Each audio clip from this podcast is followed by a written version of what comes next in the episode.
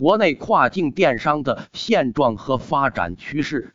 庄主 Janice，全球跨境电商大环境和中国对外贸易公司情况介绍。我们今天要讨论的主题是有关跨境电商的介绍、现状和发展趋势。先问问群里的小伙伴们，有没有本身从事跨境电商的，或者说有没有和我一样同属于贸易板块的？云有吕小康，我也是外贸行业，当时是线下，纯线下，渠道难找，难沟通。其实跨境电商属于外贸大板块的一部分。跨境电商开始基本在二十世纪前后。根据马尔马尔大学的研究，早期对跨境电商行为的研究在一九九七年就开始展开了。真正受到更多关注是在二零零八年经济危机的时候，跨境电商逐步更多的受到关注，尤其是疫情期间，所以刚好催生了今天的主题。现在老外不能过来，国人不能出去，跨境电商就逆势增长了。大家有海淘过的吗？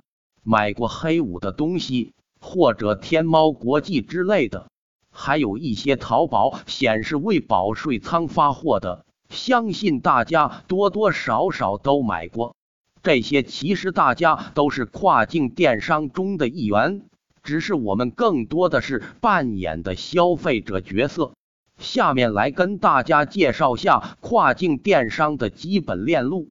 我们传统讲跨境，不仅仅是对外出口，进口也一样。所以考拉、亚马逊其实都有跨境电商业务。令人感受不同的是，传统我们讲到贸易指大宗贸易。而跨境有不少是针对 C 端客户的。二零一二至二零一三年刚好是个跨境的小高峰开始，所以大家的消费感受其实跟跨境电商的发展也是关联的。在二零一五年的整体国际贸易交易额呈现百分之八跌落的情况下，跨境电商的增长达到了百分之三十。并且一直呈现增长态势。我们来看看二零一八年的数据。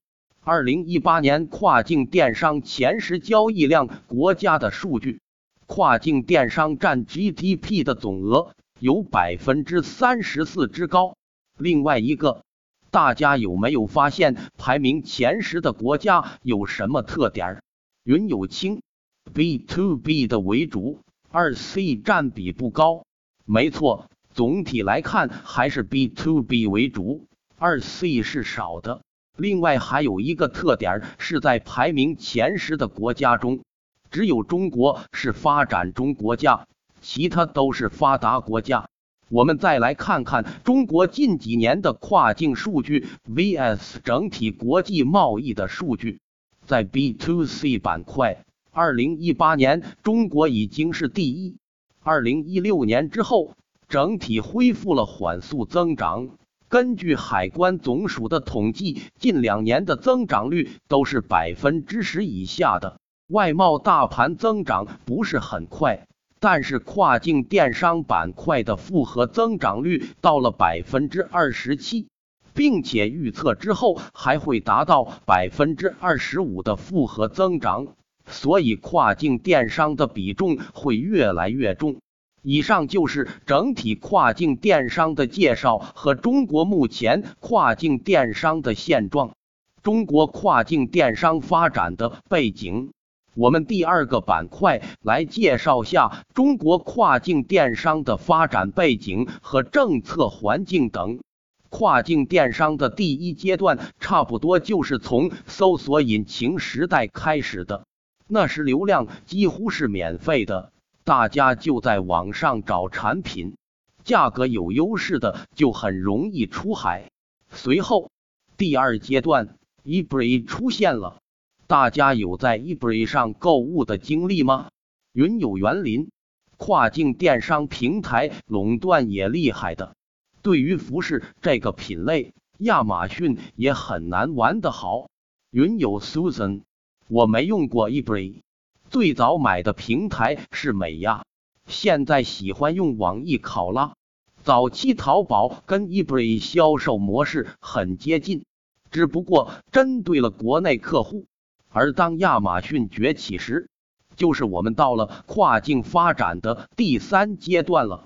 这个阶段，中国商家已经开始逐步入驻了。接下来，第四阶段的发展就是这个阶段的典型跨境电商大玩家。大家是否了解？据说已经有七百多亿人民币 GMV，最大的女装的 D2C 的品牌 Shine shine 就是这个阶段的典型跨境电商大玩家。云有园林，Shine 的体量很大，自己有买过 Shine 的东西，品质实在不敢认同，价格的确很美丽。我没有仔细研究过他们的数据。但据我了解，他们的加价率有时连二倍估计都没有。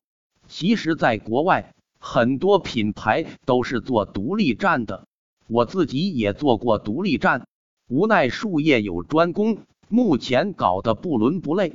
站的价格确实很美丽，但他们的品质真的可能还不如一些档口做的衣服。他们图片拍摄外包摄影工作室。外加网红带货，很多情况下，拍照显示的是一个品质，大货则完全是另一个水准的品质。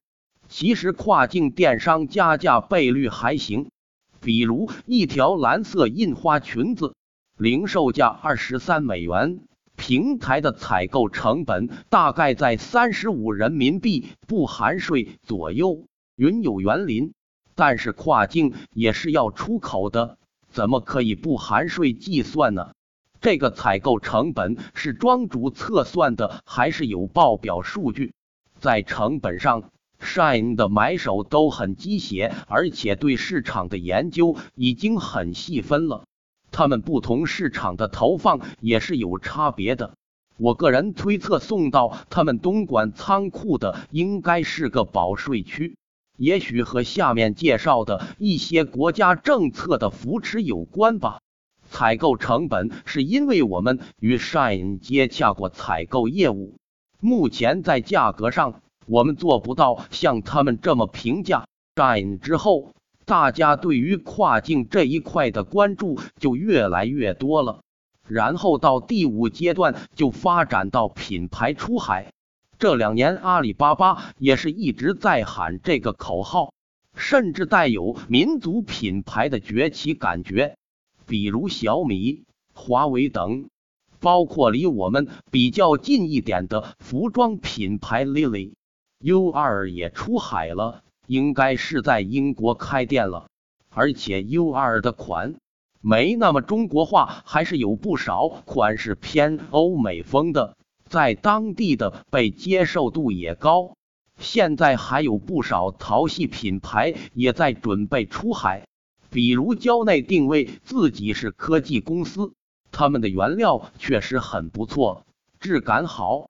那大家觉得是什么促使跨境电商得以迅速发展呢？尤其是咱们中国的跨境电商发展非常强劲。云游梓潼。现在感觉国内对品质的要求比国外高了。云友 Jason，一疫情跨境的不易；二大家对于高品质产品的需求；三互联网在中国的发展强劲；四中国强大的购买力。云游梓潼，其实国外对于低价的衣服需求很大的。我同学在法国留学时，就拿我们大学的时候买的衣服去卖。那个时候，他就从国内弄点义乌的小东西过去，生意可好了。另外，因为疫情的原因，国外不能去了，就在家里买也是一个原因。云有园林，还有一个重要原因，国外政府直接发钱。大家在讨论跨境电商的时候，有没有考虑过主要是到哪些国家吗？就我的了解，主要还是美国。美国的电商相对欧洲更发达。其实跨境现在某种意义上来说还是在发展初期，包括海外仓的布局什么的。服装整个从生产到销售这个链条还是很长的，还有很多方面有很大的挖掘空间。阻碍欧洲电商的一个重要原因是物流。我一直想通过独立站做小 B 生意，但是有点无从下手。找到适合我们小企业的路子还是很少。我先来总结下大家的观点：电商发展的条件：一、政策支持；二、国际环境；三、技术驱动；四、疫情推动；五、物流运输。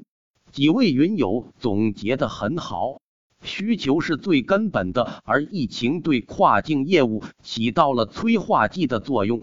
疫情期间，消费者购买力有一定程度的下降，所以对价格更为敏感。同时，中国的生产力大大超出国内的需求，所以产品可以有更多的输出。而同时，国人对于海外的高品质产品也是有需求的。这一来一往，正为跨境电商发展带来了机遇。同时，现在也有了更强的技术驱动，包括物联网通信技术及五 G 发展等。比如，大家买亚马逊，一般都是说美亚、美国亚马逊和日亚、日本亚马逊，很少有人说买欧洲亚马逊吧？因为互联网上还是美国和日本相对领先，中国的互联网技术跟随的很紧。这也促动了我们的跨境电商发展。接下来，我们进入第三板块：中国跨境电商的 SWOT 优劣势、机会和威胁分析。上部分其实已经涉及到优势，这里我们先来谈谈当下跨境电商的劣势有哪些。一、劣势：云有园林，劣势在于物权控制、物流问题。如果不是独立站，通过亚马逊平台，仓储费用很高，到期而且需要强制处理，有时候仓储成本比衣服成本还要高很多。另外，国外快递不发达，竞争也不够激烈，时效都是个问题。国内电商发展迅速，我们的快递业做出了很大贡献的。还有就是一个客服和对当地市场的把握问题了。在云友园林提到的物权控制上，很多人选择交付给物流公司，就不属于自己掌握了。大家会从亚马逊或者海淘的东西，然后去退货的吗？包括 Shine 那么便宜的产品，大家觉得消费者如果不满意？会退货吗？平台又会怎么处理？云游梓潼，我觉得会退货。退货率的把控在日常的数据跟踪就要非常关注了。跨境电商也有七天无理由退货，亚马逊是要求目的国有仓储的，而且基本是无条件退货，所以物流成本很高。之前遇到的一些独立站。直接就退款，或是直接给到物流公司处理的，因为退货的物流成本很高，还要涉及到报关、清关手续等，所以不如直接退款，货品由物流公司自己处理。所以能感觉到一些平台还是不够规范的，包括法规也不是很健全。所以，比如美亚的货。基本上都是美国当地发货，就是为了满足亚马逊要求的退货政策，这个也是劣势之一。还有语言能力和文化习惯的问题，碰到小语种国家或者文化差异太大，也会是一种跨境业务面临的挑战。还有一点，比如 Shine 的定价，其实他们也想做稍微高客单价一点的产品。但是很难，因为大家对于中国品牌的定位还是在低价格上，品牌竞争力不够。二、机会。那么大家看好跨境的发展吗？认为机会多不多？云有园林，我是看好的跨境电商的，但我们还有很长的一段路要走，包括国家层面。如果只是我们国家一味想出去，对方国家想保护，这条路还是比较难走的。我感觉欧洲国家从国家层面不怎么支持跨境业务。跨境电商毕竟会影响本地商业利益的。我个人感觉，欧洲国家已经发展到此，阶层已经固化，大家都很习惯各自的位置、收入与生活。发展电商会打破他们的平衡，他们本身就比较排斥。我接触的客户给我的感觉就是如此。疫情期间也只是换个路径买货。顺便说下，今天刚推出了跨境电商的相关险种，可以关注中国出口信用保险公众号。三威胁，确实，在国家层面上，我国一直推行的一带一路和 RCEP 就是信号。中国一直在强调输出，一带一路的政策在整个国际上都还是很受关注的。涉及的国家面非常广，但这其中也存在着各国国家政策风险。美国贸易战中趴下的公司不少，跨境电商也是多少受影响的。另外，跨境电商保险服务上目前还不完善，这也是隐藏的风险和威胁之一。而传统贸易保险还是基本可以全覆盖的。其他的可见政策和第三方服务，我看到目前都在逐步完善了。在这些威胁中，还有一个问题，也是云友提到的，就是跨境电商企业的两极分化比较明显，存在大鱼吃小鱼的现象。晚进去的商家可能就被韭菜了。现有跨境电商的 SWOT 分析，接下来。我们在第四个板块来探讨下传统贸易和跨境电商的模式，看看一些欧美国家为什么会有一定的排斥。先来看看两个链路的对比，平台上只要你有搜索和比较能力，价格都很透明，尤其是一些进口商和二次批发商，他们就失去了市场份额。云有陈意涵。没办法赚取中间差价，就像国内很多厂家做直播也是厂家直接对接消费者，二批三批这些很难做了。没错，国内电商发展更为多样化，没有中间商赚差价，整个跨境电商的发展对于贸易大环境中的每个参与者都产生了或多或少的影响。物流、保险、汇率问题等，这里都有提到了一些电商平台的分析对比。最后一部分，我们来就大家熟悉的电商平台做些自由的讨论。为什么大家会考虑做独立站，而不是进驻一些成熟的平台呢？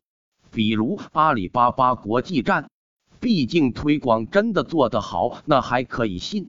最怕是卖了流量没效果。现在获客成本越来越高。云有园林，我试过进驻平台，都是被割韭菜的那种。没有一年一百万预算就别去了。所以找适合自己，并可以有积累的独立站了。如果不砸钱，就没流量了。独立站更多是做 C 端的或者小 B。我们独立站也有展示公司的效果，我觉得很重要的就是考虑你要卖什么类型的产品。对此，引用下谷歌大客户部电商行业总监的解释：如果 IT 技术还可以的话，独立站确实会更有成效。国外的流量端没有被某一端完全控制，Google、Facebook 没有做自己的电商。所以都是把流量分发出去的。亚马逊基本还是集中在大类目，所以根本没有分掉很多流量。而独立站就有自己的空间。入驻平台的话，个人觉得选品很重要。我们最后就选择了家居类目、睡衣、床品，相对标准化的产品，目前刚开始搭建。但是，比如食品之类的，我感觉几乎没市场。食品安全和海外对于这块的监管还是非常严厉的。